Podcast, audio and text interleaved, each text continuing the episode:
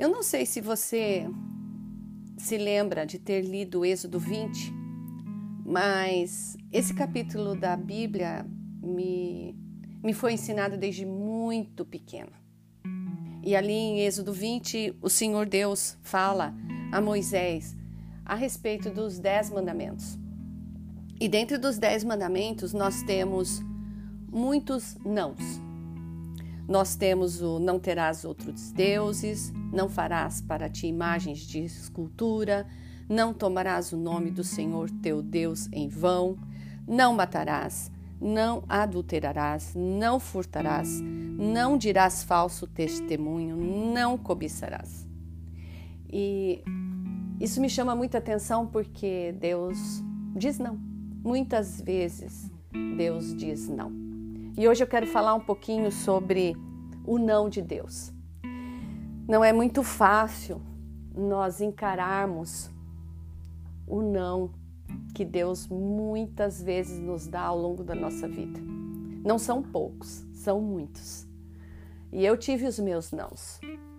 Mas em particular, teve um não que eu tive que lidar durante alguns bons anos. Uh, esse não que Deus me deu redundou em muitos outros sims posteriores. Mas até eu entender esse não e o aceitar como um cumprimento do que Deus tinha para a minha vida, eu tive meus caminhos, as minhas pedras para passar e, e algumas longas conversas com meu Deus a sós no meu quarto. E eu quero compartilhar com você a respeito desse não e, e do que ele fez na minha vida depois. Toda mulher sonha em ter filhos.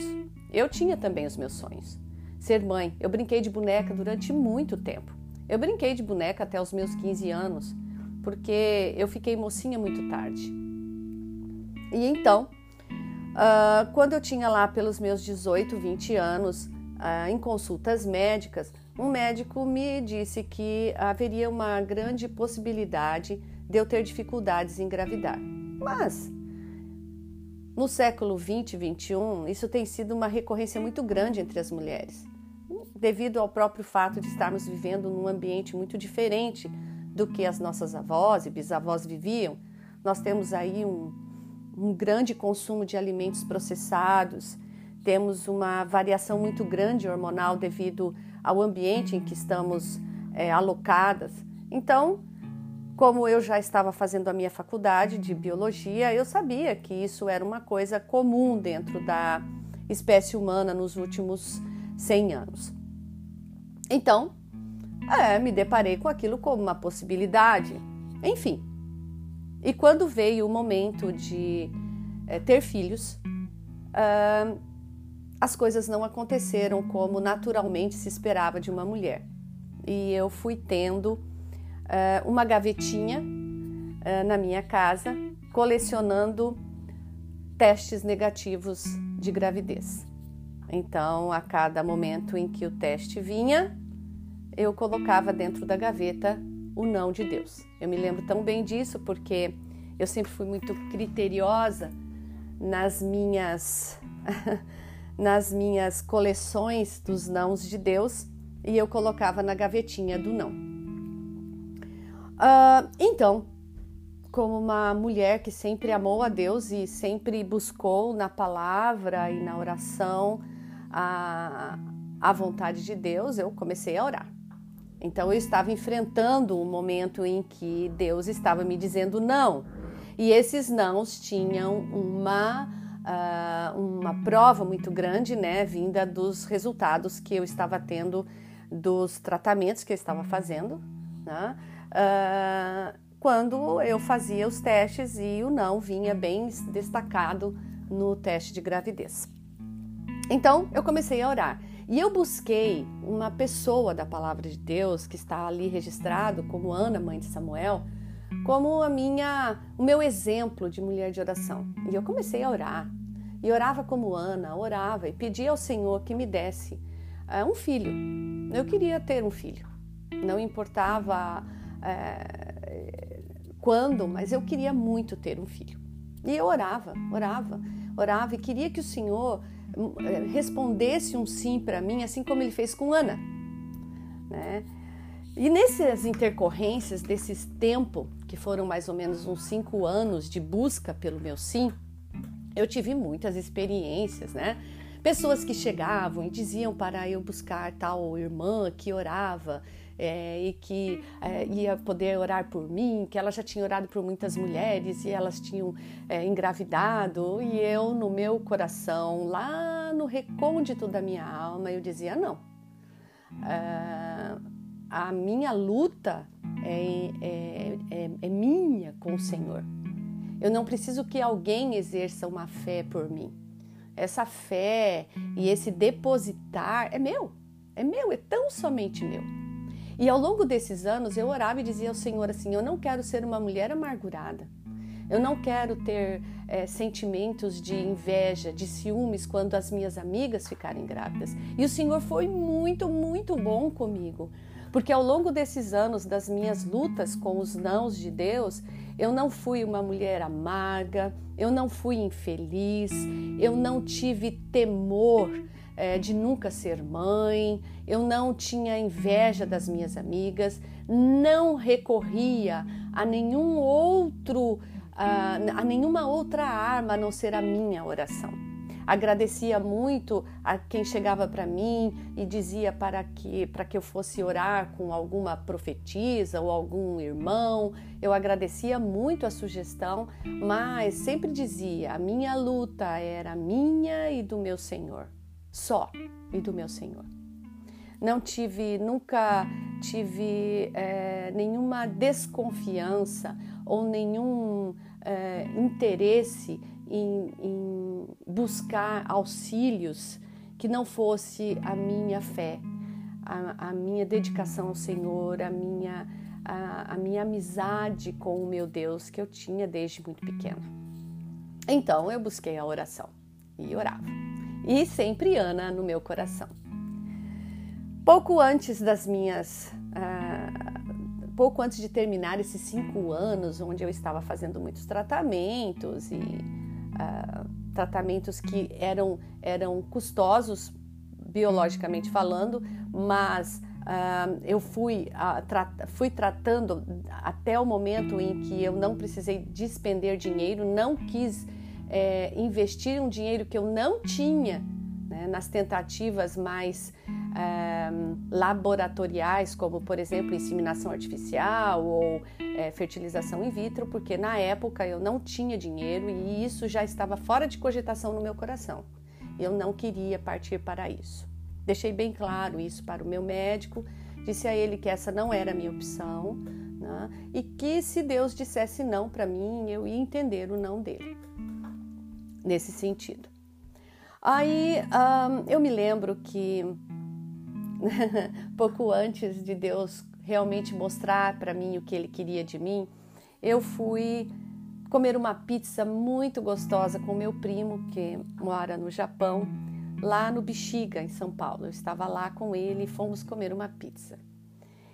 E conversando, né, somos, somos muito amigos, e conversando com ele, disse a ele que eu estava orando como Ana e eu queria que Deus me respondesse como Deus respondeu a Ana.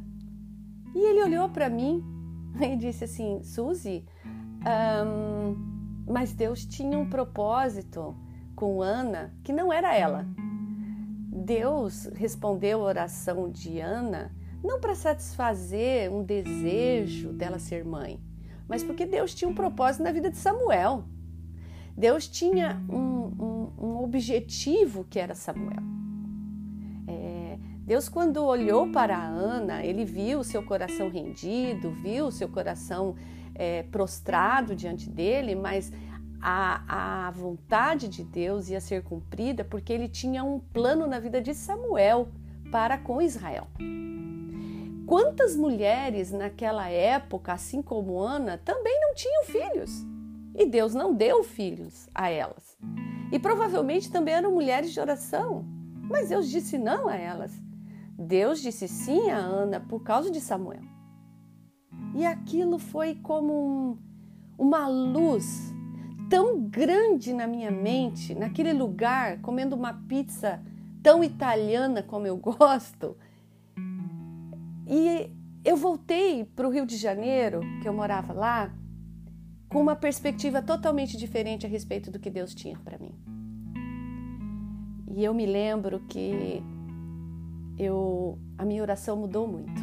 E eu disse a Deus, olha, se o Senhor tem um propósito para uma criança que não seja aquela que nasce de mim, eu estou disposta a fazer aquilo que o Senhor quer. Me diz qual é o seu sim, porque eu não quero mais focar no não, eu quero focar no seu sim. Qual é o seu sim para mim, Senhor?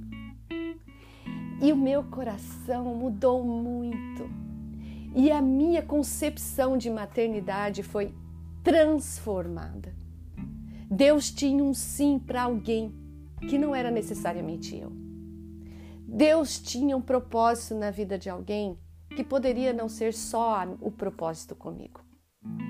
Eu poderia nunca ser mãe, mas Deus daria um sim para outras, uh, outras pessoas que estariam envolvidas comigo. E aí eu me dispus a fazer o que Deus tinha para mim. E em muitas conversas com o meu marido na época, nós decidimos então deixar que Deus fizesse um trabalho no nosso coração. O que é que Deus tinha?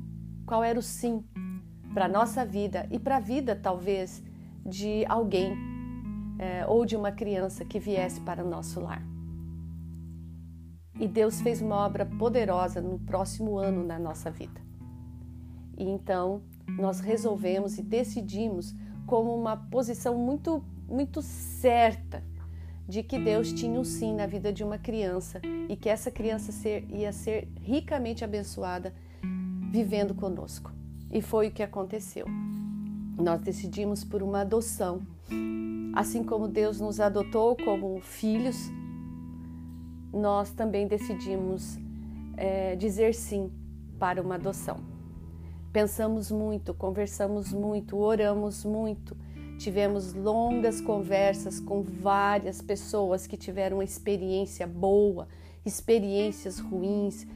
É, conversamos muito com o pastor Jaime Kemp na época, que ele havia feito várias adoções, ele e a esposa dele, Judite, e fomos clareando a nossa mente, o nosso coração a respeito do sim que Deus tinha para nós. E então Deus nos mandou alguém muito especial. Eu não sei se você conhece minha filha, mas é, Deus nos deu um sim tão lindo. Anelisa veio para nós em 1995, com 50 dias de vida, e, e essa foi a melhor e mais linda experiência da nossa vida. É, acredito que foi o melhor projeto que Deus fez para minha vida pessoal como mulher, porque além de Deus curar todas as minhas é, feridas em relação à, à maternidade, Deus me deu uma perspectiva muito grande a respeito é, da importância de acolhermos também na nossa vida é, os sims de Deus para outras vidas. Deus estava dando um sim para a vida da Anelisa, para que ela tivesse uma nova perspectiva, um futuro, é, que Deus tinha um plano na vida dessa criança. E se nós não nos dispuséssemos a dizer sim para isso também, talvez eu não sei qual o futuro da Anelisa hoje. Mas eu tive uma experiência linda. Não me arrependo nem um pouco de permitir que Deus me desse o seu sim. Às vezes nós focamos a nossa mente, a nossa alma, o nosso desejo no não. E ficamos tristes e aborrecidos e ficamos magoados com Deus. E quando vamos orar, a impressão que dá é que a nossa oração não passa daquele lugar. Mas quando nós abrimos a nossa alma, a nossa mente para o sim de Deus, para aquilo que Ele pode fazer, para aquilo que Ele tem para mim, para você, a nossa perspectiva, a nossa alegria, a nossa visão do futuro muda muito. Hoje eu posso dizer com certeza que a minha maternidade é, foi extremamente abençoada por Deus. E a minha perspectiva diante de todo o processo de criação e educação da Ana sempre foi visando o sim de Deus. O que ele tinha na vida dela, o que ele queria para ela, e não para mim. Não me importa o que Deus é, poderia fazer comigo ou não, eu estava disposta a cumprir o desejo e o propósito do coração dela. E eu hoje posso dizer com toda certeza do meu coração que Deus cumpriu o seu sim em mim um dia dizendo não. E quando Deus ainda me diz não em muitas coisas, Deus me disse não em muitas vezes.